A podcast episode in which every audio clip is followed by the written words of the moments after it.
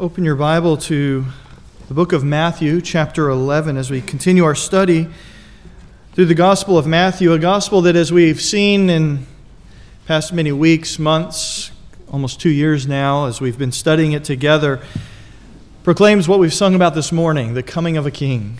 This king who will reign over all, the promised one who makes right all that is wrong in the world that came into the world because of sin in the garden, all the way back to Genesis 3. Well, social media has apparently figured out I'm a preacher. I am inundated with advertisements and recommendations for how to craft sermons that will draw larger numbers or how to grow a church to several hundred in just a couple of months. Clearly, I have not clicked that link. The reality is, though, that we have no interest in building a church and crafting a message that appeals to the itching ears of this generation. We're not opposed to more persons and growing ministry and numbers, but we are fundamentally opposed to trying to keep up with this fickle generation or appeal to the ever changing desires and appetites of the world, whether it be sensuality, entertainment, or political power structures. And this morning, in our study of the Gospel of Matthew, it reminds us of the capricious nature of Jesus' generation. And it provides us a sobering reminder of the judgment that awaits all who have not responded in repentance to the message of salvation that Jesus offers. And this reminder this morning, as we look at it, it acts as an anchor to help guide our ministry and our thought, our preaching and our witness of the gospel and the hope of salvation as we seek within our generation to present it to them, uh, to a people who so desperately need the light of the gospel. So read along with me if you would. Matthew chapter 11, beginning in verse 16. Jesus speaking says, But to what shall I compare this generation? It is like children sitting in the marketplaces who call out to other children. And they say, We played the flute for you, and you did not dance. We sang a dirge, and you did not mourn. For John came neither eating or drinking, and they say, He has a demon. The Son of Man came eating and drinking, and they say, Behold, a gluttonous man and a drunkard, a friend to tax collectors and sinners. Yet wisdom is vindicated by her deeds. Then he began to denounce the cities in which most of his miracles were done, because they did not repent. Woe to you, Chorazin! Woe to you, Bethsaida! For if the miracles had occurred in Tyre and Sidon, which occurred in you, they would have repented long ago in sackcloth and ashes. Nevertheless, I say to you, it will be more tolerable for Tyre and Sidon in the day of judgment than for you. And you, Capernaum, will not be exalted to heaven, will you? You will descend to Hades. For the miracles had occurred in Sodom, which occurred in you, it would have remained to this day. Let's pray. Father, as we open up your word this morning, we're struck by the soberness of this message. Father, to a fickle generation so long ago, you appeared to one who rejected you. Father, the judgment that awaits them is severe indeed. Um, Father, our desire, certainly first and foremost, is to ensure that we do not in any way imitate that capricious nature. But Father, as your children, as those who have placed our faith in your Son, Father, let us feel the weight of pending judgment for those who do not know you this morning, that it would motivate us to preach the gospel, to care for the lost, to long to see your kingdom grow. In your name, amen. On the heels of Jesus' call that we looked at last week, for the one who has ears to let him hear, he has identified now the spiritual state and appetite of the generation to whom he has been preaching and teaching. The generation to whom he is sending his apostles, his emissaries, as we looked at the beginning of the chapter. A generation of people who act arrogantly and confidently despite their spiritual impoverishment. As people who refuse to repent. And if we pay careful attention this morning, we're going to observe many similarities to our current generation, both in character, response, and in need. Additionally, we continue to see the intertwined ministries of Jesus and John, as both of their ministries received a similar rejection, a similar assessment by their contemporaries, despite outward differences in their approach. As Jesus opens this section, beginning in verse 16, we encounter the first usage within the Gospel of Matthew to this generation. This phrase will prove to be a relatively common expression that Matthew, Mark, and Luke, they all record Jesus saying at various times. The statement this generation within the Gospels always refers to Jesus' contemporary time and generation. He's talking to those around him, his immediate culture, and the persons to whom he has been ministering. However, this term is also something of a ominous harbinger, always introducing pronouncements of judgment against unbelief. Jesus' opening words ask the rhetorical question To what will I compare this generation? Here, this rhetorical question orients his listeners to the fact that he's about to teach through analogy and figurative language. Additionally, it identifies the object of judgment that is to come, his contemporary Israelites throughout Galilee to whom he has been ministering. Now, as we look at this illustration, as we look at this analogy, we have here, in what Jesus provides, of this generation two groups of children playing in the marketplace. There is one group that is sitting there calling to another group to join them, to play a part in their game. Now, there have been various suggestions as to the identity of each group of children, but considering what follows, particularly the indictment that we've already read against the current generation and comparing them to arrogant and capricious Tyre and Sidon and Sodom, it's, it's really best to view and see, and I think it's most logical, those calling out here as the spoiled, dissatisfied children of this generation. And so you have these, these we might call spoiled children, calling out to another group of children, complaining about them, complaining to them because they won't act the way they, that is, the spoiled children, want them to act. They won't play the game they want them to play and do what they want them to do.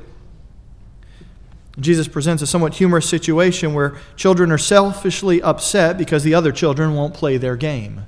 Not that that ever happens in real life if you have children. The irony is that these children have actually called for completely contradictory games, completely contradictory actions, and no matter what, they are not happy. They are not satisfied. On the one hand, they're upset because the other children won't dance for them. On the other hand, they're upset because they won't play their funeral games and mourn. No matter what the other children do, this first group of children is going to fuss and complain. They cannot be satisfied. These two groups of children are analogous to real persons. And we already know the identity of the first it's Jesus' generation, his contemporaries, those in Galilee to whom he has been ministering. So, who is the other group? Who are these other children to whom they're calling out?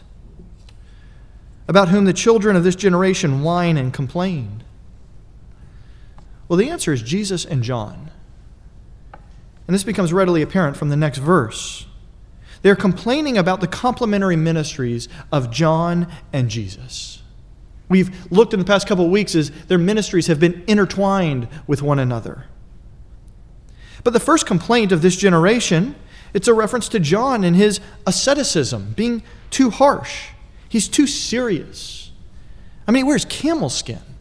He lives in the desert. He eats only locusts and wild honey. He won't laugh. He won't play. He won't join in our frivolities. He makes us feel bad. But then when it comes to Jesus, he isn't serious enough. He comes eating and drinking. He's a friend of tax collectors and sinners.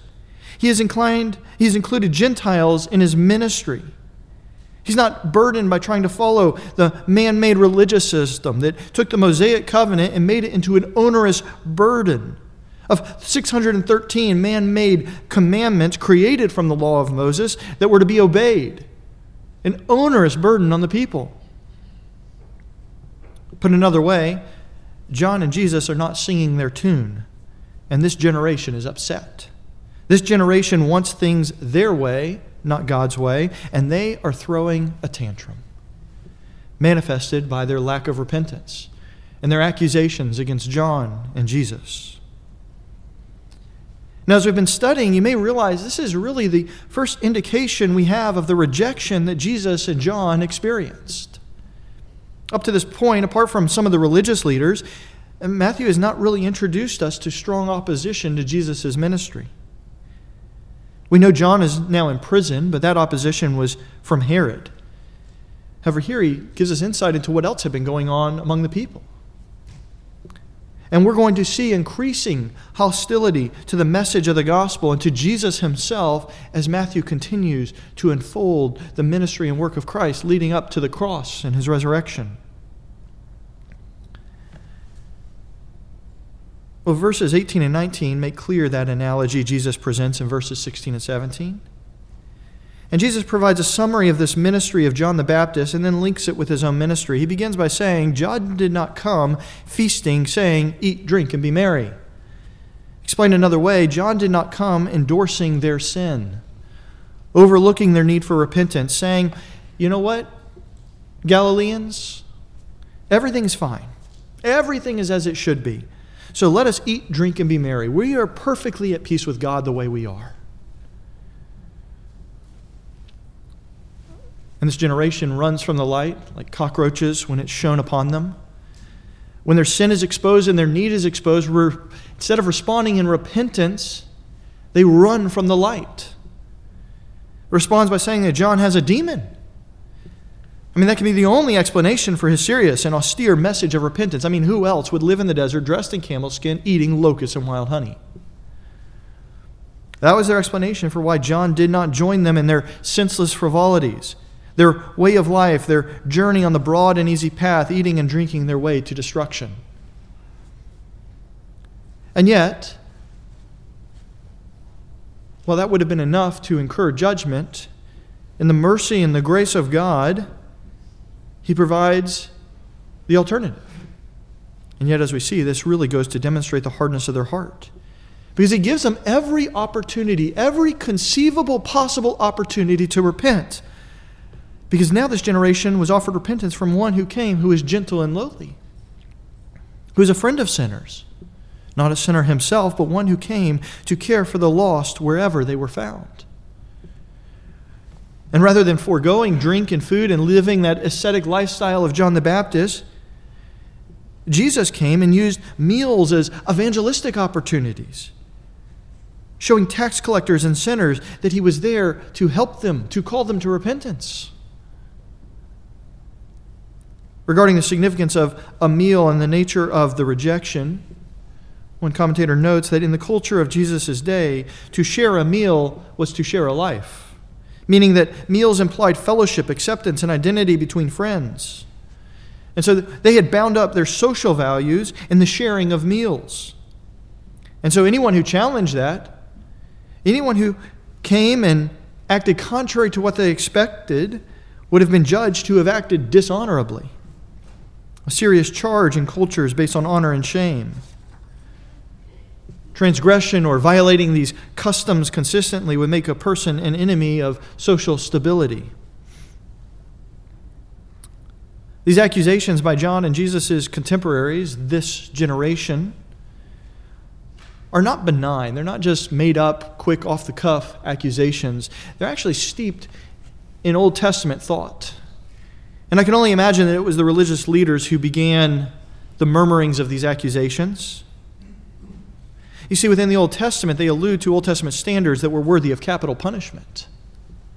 Though rarely carried out in the current day, for John, the accusation alluded to demonic possession or a spirit of a magician and a false prophet. And these accusers were slandering John, implying that because he was with a demon, by extension, He must be a false prophet, which means he must be put to death.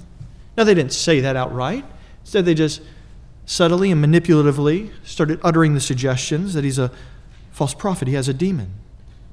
On Jesus' part, by saying he was a glutton and a drunkard, they alluded to the rebellious son of Deuteronomy 21:20, which likewise incurs a capital offense. Rather than outright calling for their death, those opposed to the ministry of Jesus and John, when upset by them, were more subtly slandering them by introducing accusations which have as the only logical conclusion that, at least by Old Testament standards, they are worthy of death. This was a much more subtle and manipulative way to call for getting rid of the ministry of John and Jesus, which made them so uncomfortable.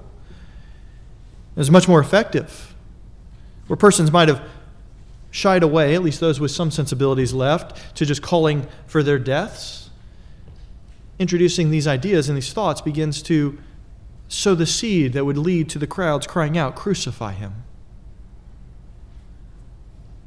Those who first introduced these slanderous accusations have deniability. They can say, We didn't say you should put him to death, but you know what? If that's the logical outcome, then so be it.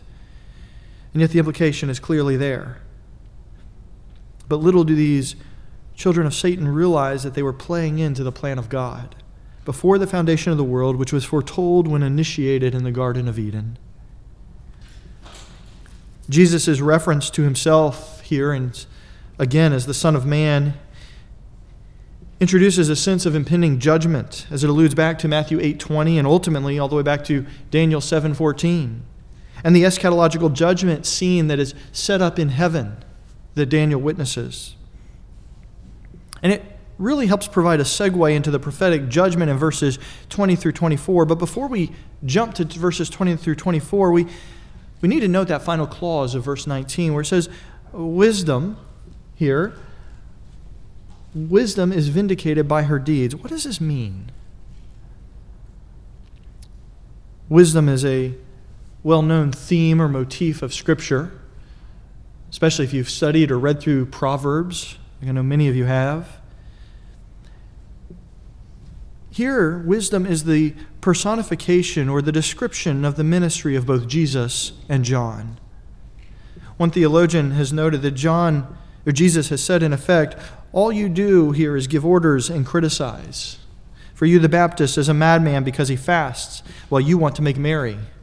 Me you reproach because I eat with tax collectors while you insist on strictly separating from sinners. You hate the preaching of repentance. You hate the proclamation of the gospel. So you play your childish game with God's messengers while Rome burns. And yet, as another helpfully notes, despite the unrepentant refusal of this generation to acknowledge that God's true wisdom is found in the ministries of Jesus and John, the truth will come out. You cannot hide the truth. No lie can overcome the truth. The works that Jesus and John have performed in their ministries, along with the lives of those who repent and believe, will vindicate the actions of God's true wisdom in and through John and Jesus. So, despite the cries of this generation, despite the accusations of the world and the religious leaders, the ministry of Jesus and John is declared righteous. It is declared true, it is vindicated. The false accusations are laid at rest by their deeds, by their works, their actions. And really, this establishes or reestablishes a pattern we find throughout Jesus' teaching, continuing into the teaching of the apostles that the spiritual health and nature of a person, as well as the soundness of their teaching, is validated and vindicated through their actions. You can jump ahead just one chapter to Matthew 12, beginning in verse 33, and read along.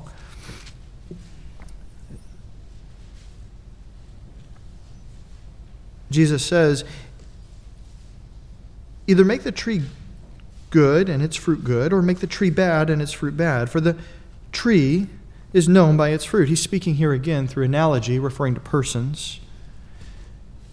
You brood of vipers, how can you, being evil, speak what is good? For the mouth speaks out of that which fills the heart. The good man brings out of his good treasure what is good, and the evil man brings out of his evil treasure that what is, what is evil. But I tell you that every careless word that people speak, they will give an accounting for it in the day of judgment. For by your words you will be justified, and by your words you will be condemned. Turn with me to the book of James. James chapter 3.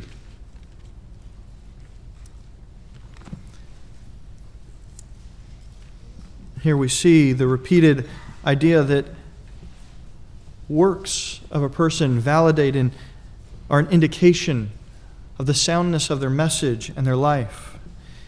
We see in James 3, beginning in verse 11, does a fountain send out from it the same from the same opening both fresh and bitter water? Can a fig tree, my brethren, produce olives, or a vine produce figs? Nor can salt water produce fresh.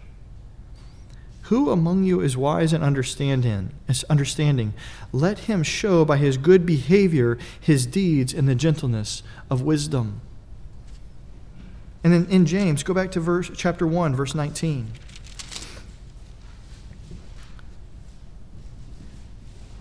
This you know, my beloved brethren. But everyone must be quick to hear, slow to speak, and slow to anger. For the anger of men does not achieve the righteousness of God. Therefore, putting aside all filthiness and all that remains of wickedness, in humility receive the word implanted, which is able to save your souls. But prove yourselves doers of the word and not merely hearers who delude themselves. For if anyone is a hearer of the word and not a doer, he is like a man who looks at his natural face in a mirror. For once he has looked at himself and has gone away, he has immediately forgotten what kind of person he was but one who looks intently at the perfect law, the law of liberty, and abides in it. Not having become a forgetful hearer, but an effectual doer, this man will be blessed in what he does. You'll find throughout Jesus' teaching, throughout the New Testament, this repeated theme that the deeds of a person, the words of a person reflect the inward character and soundness of a person. These verses in this illustration reminds us that if people are going to reject the message of the gospel, they will find a way to do it. That's what 16 through 19 is highlighting. Whether they accuse you of being too legalistic or too irreligious, the problem is the human condition, which is sin. Total depravity reigns in our day in the same way it did in Jesus' day. Churches that try to appeal to the unbeliever or to the fickle mood of our generation will never truly reach the lost. No amount of capitulation, no amount of agreement over social issues will truly reach those in desperate need of salvation. The only thing that will accomplish this salvation is the preaching of the gospel and repentance from sins. His preaching, coupled with a life submitted in obedience to the Lord, demonstrating the gospel, is how the Lord has chosen to turn sinners from the broad way leading to destruction to the narrow path. As MacArthur has noted, the greatest evidence we will ever have for the transforming work of the gospel is the life of a transformed person. Notice that the message and the works are intimately connected here by Jesus. The wisdom and ministry of John and Jesus are proven true through their faithfulness and deeds. And this is why so much of the apostles' later teaching focuses upon living out the inward transformation that has taken place, demonstrating one's love and gratefulness of the Son by obedience and good works. Which these good works, by the way, and, and David already alluded to this this morning as we were taking communion, these works according to Ephesians 2:10 were prepared beforehand that we should perform them and do them. These were prepared just as the promise and the hope of salvation, the star in the sky, all of this was part of God's eternal plan. So were these works prepared before the foundation of the world that we should participate in them. Why? Not because God just wants us busy. It's because this is the means and the way in which he desires to make his kingdom known and grow. Through the life of transformed persons, living it out in obedience to him, reflecting, being his image bearers, reflecting the glory of God as they shine and reflect the light of the Father to a world that so desperately needs this hope. A world in darkness, blinded by its sin. These works are given so that we might give proof to the transforming power of the gospel and the love of God. As noted earlier, both the term, both the use of this generation and Son of Man, they've oriented us to the fact that a pronouncement, pronouncement of judgment is coming. Jesus, having identified the wisdom of God and the message of repentance, being vindicated, justified, proven right through the lives and ministry of Jesus and John, in other words, saying these accusations against them, they carry no weight. Those are false accusations, which interestingly, remember these accusations alluded to the death penalty. Do you know what the penalty is for a false witness in the Old Testament? Death. In essence, Jesus has said they have been vindicated, which means those who bore witness against them are now those who are worthy of death. So Jesus now goes on to utter condemnation upon specific cities of this generation who has partaken in this false accusation. Verse 20 provides a little parenthetical of Matthew's own commentary on what has been happening in Jesus' speech as Jesus continues his address to this generation. Jesus is here specifically denouncing those cities in which he has been ministering and where most of his miracles have been performed to date. And the denunciation and the judgment is because they have failed to repent.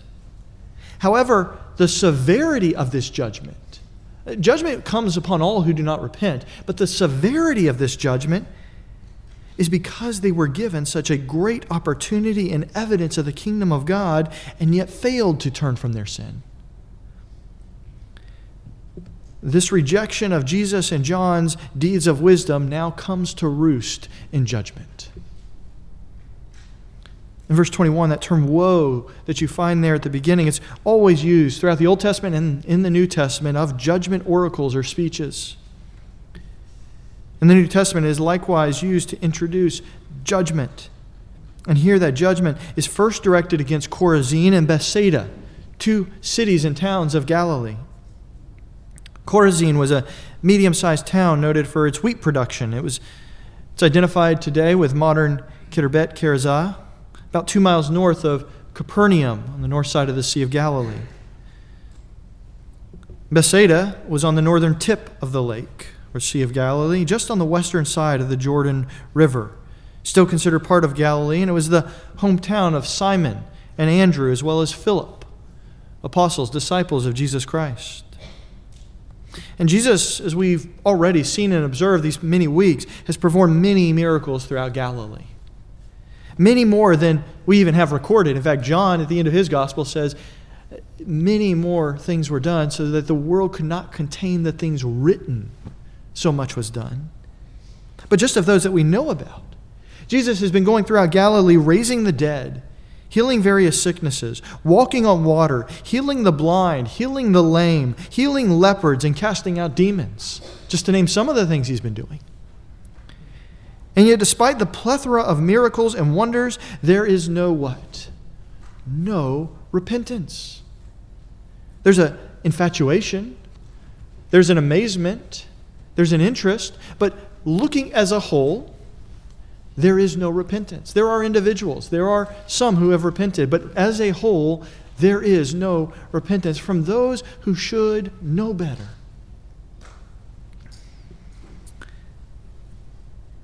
So Jesus thus compares these cities to the ancient Gentile cities of Tyre and Sidon, located in modern day Lebanon, a little further to the north and west. Tyre and Sidon were condemned in Isaiah 23 and Ezekiel 26 through 28 for their luxurious living and their arrogance. Their downfall came as they were raided and sacked by Alexander the Great, approximately 330 BC. Despite, however, their destruction almost 350 years previously, the region still bore the name of those famous cities. In fact, we see Jesus going into that region in Mark 7. Jesus notes that these Gentiles, at the height of their arrogance and pride, these Gentiles would have repented at the preaching and demonstration of Jesus' ministry that those in Chorazin and Bethsaida were exposed to.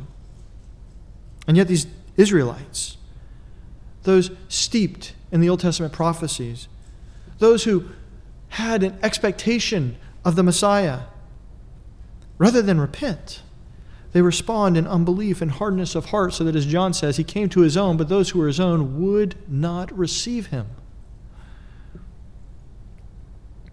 No matter how they came. You send John with his asceticism, you send Jesus with his gentleness, and they will not respond. So, Jesus' conclusion is that at the last judgment, God will demonstrate more tolerance towards those arrogant pagan cities than toward Galilee. Now, while we won't go into great detail at this time, you can see clearly here the implication that even in, even in eternal punishment, there are going to be varying degrees of severity. It'll be horrible for all, the judgment of God, the wrath of God, but some will experience even greater levels of pain and suffering because of their unbelief and sin there will be varying degrees of torment in hell. And this is by no means the only passage that speaks to this. In fact, we'll encounter it again in Matthew 12 and as we get to the end of the book in Matthew 23.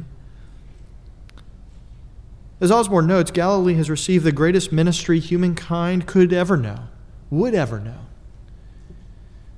And so their judgment must be and would be correspondingly more severe. However, Jesus is, isn't done here. His hometown of Capernaum is now on the docket.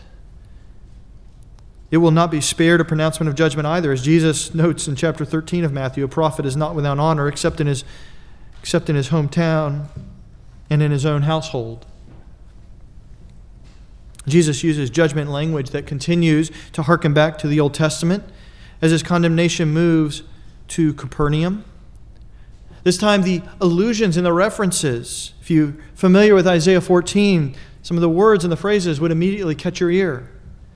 Because within Isaiah 14, it was the pride of Babylon and the king of Babylon who, rather than ascending to heaven, were cast down.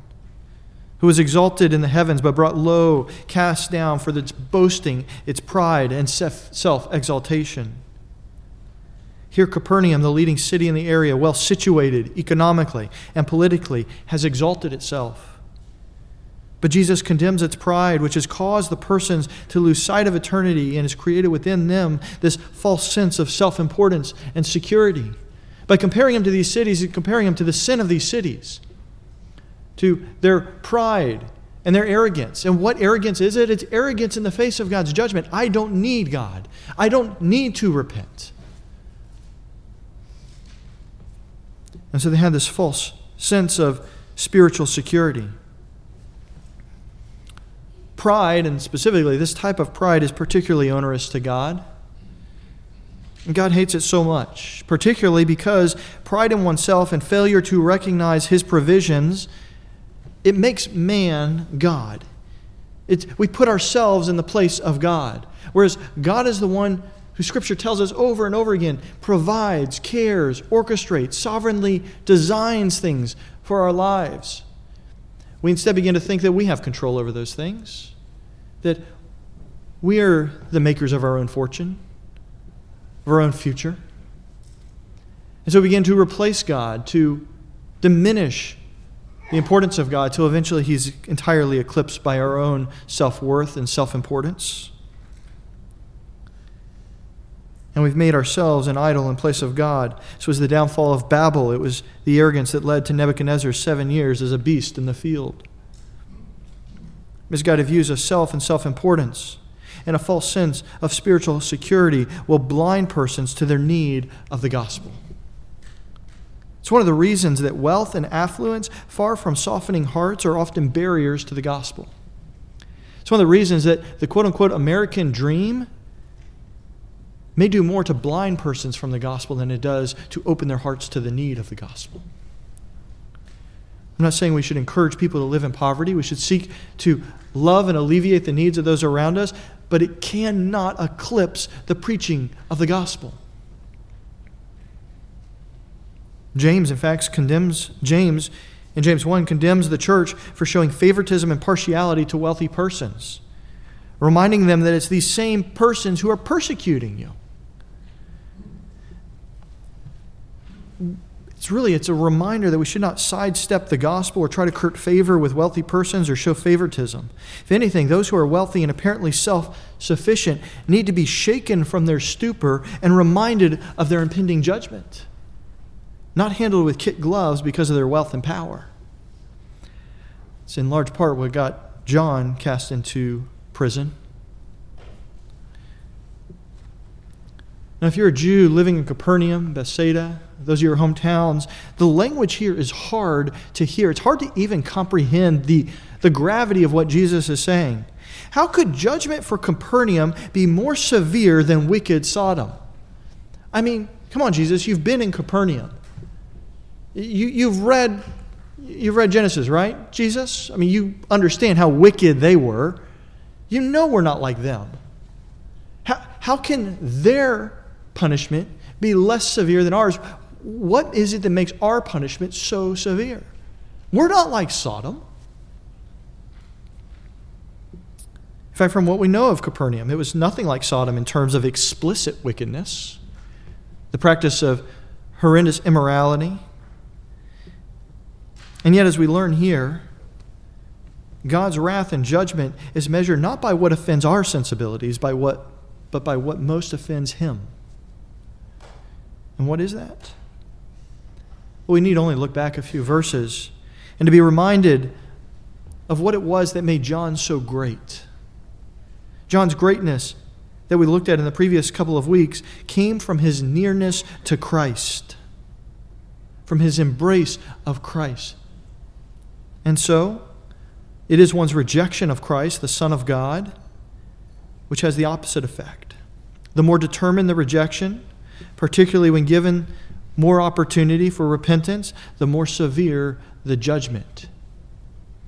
The more knowledge, the more opportunity one has to repent and believe in the Son of God, Jesus Christ, the more weighty the judgment in eternity is for rejecting him.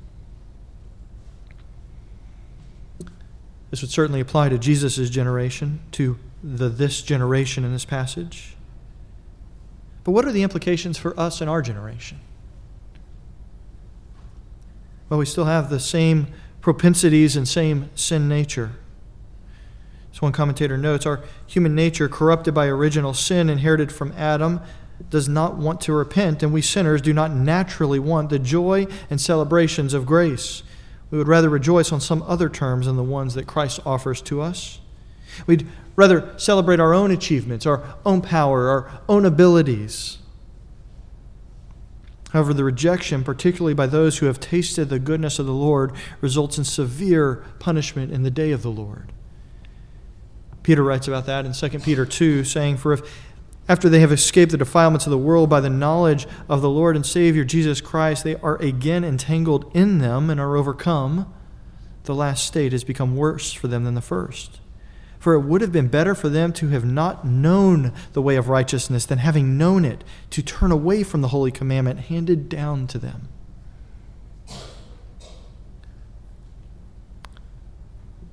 If you're here this morning and you have heard the gospel once, twice, five times, ten times, a hundred times, maybe you've grown up in church.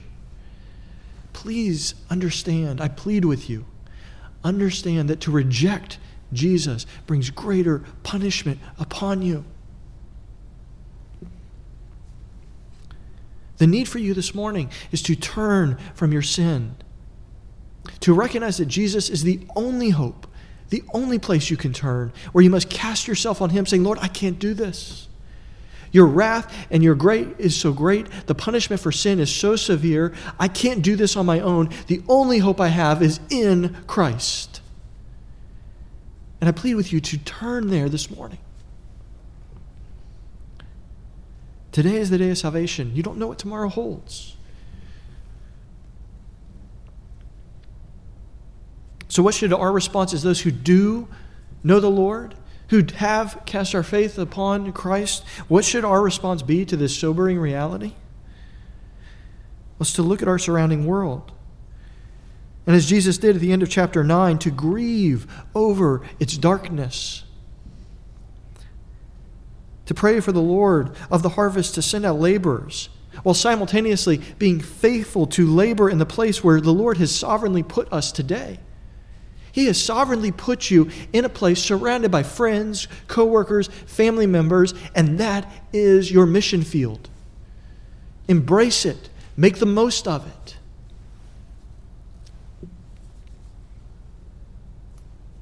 This passage also reminds us that we need not worry and try to control the outcome. In fact, we can just go into it expecting to be rejected. The world rejected Christ. Why should we expect anything less? And yet, that should not scare us away from our path and our work to continue proclaiming the gospel, to continue praying to the Lord of the harvest until the day that every knee bows and every tongue confesses that Jesus is Lord to the glory of the Father. And yet, even that passage is sobering in its reality. Because while, yes, we long for that day, every knee is not bowing in loving submission. Every bee will bow. Many, many will be forced to bow before being cast into hell. So we've already observed this morning. Churches and ministries that try to play to the itching ears of popular demands will never, in the end, truly reach the lost. As one commentator notes, God's messengers should never seek popularity and acceptance. We need the boldness of John and Jesus and must allow God to justify our ministry. We must refuse to play the numbers game of worldly popularity. Additionally, we're reminded this morning of the method that results in true and eternal change that builds the kingdom of God. There's a great temptation to try and fix people, right? I mean, we see those who we love, we don't want them to go to hell, but oftentimes we, it's almost like we have blinders and we forget what we're about and we try to fix the little sins in their life.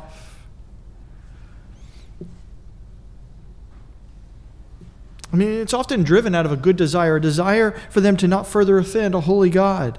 However, this fix rarely results in lovers of God, rather, it more often results in hard hearted Pharisees. It doesn't mean we encourage immorality or sin. Where possible, we should strive against it. But it must never eclipse our primary responsibility and focus, which is to preach the hope of the gospel and repentance. That must always be at the forefront. True and lasting change will come from transformed persons living transformed lives, preaching a transforming gospel. Being lights in the midst of a world that is living in darkness, blinded by its sin. The Christmas season is a unique opportunity for us. It's a unique opportunity to share the gospel where it's almost as if persons are primed to receive it. There's something that happens in the Christmas season, at least in our Western culture, where people start to have a little more of an outward focus. It's a little less inward, still inward, it's a little less so. That God of self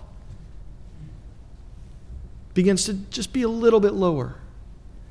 And it is a wonderful opportunity. It is a time that we must take advantage of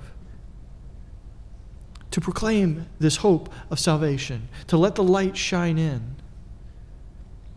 So, our encouragement this morning is to go forth in boldness, proclaiming this hope, proclaiming the gospel, mirroring it in our lives, and trusting the outcome to the Lord. As Spurgeon commented, and I'm not quoting verbatim, he said, I, I can understand in the sovereignty of God persons not coming to salvation through my preaching and through my ministry.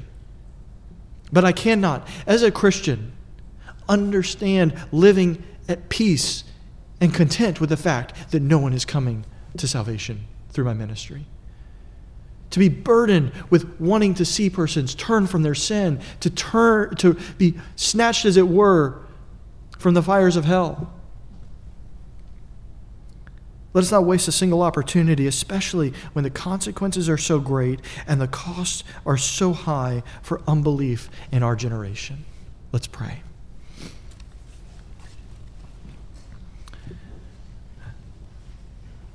Father, we thank you for the sobering reminder this morning we have of the coming judgment. Lord, would it be a motivating factor in our lives as we seek to perform and practice the deeds that you've prepared beforehand that we should walk in? Help us to be faithful to do that, to live out to our family, to our friends, to our neighbors, to our coworkers, to strangers, that transforming work of the gospel. May we continually in our lives and in our words point to Christ. We pray these things in your name. Amen. We're going to close by singing together.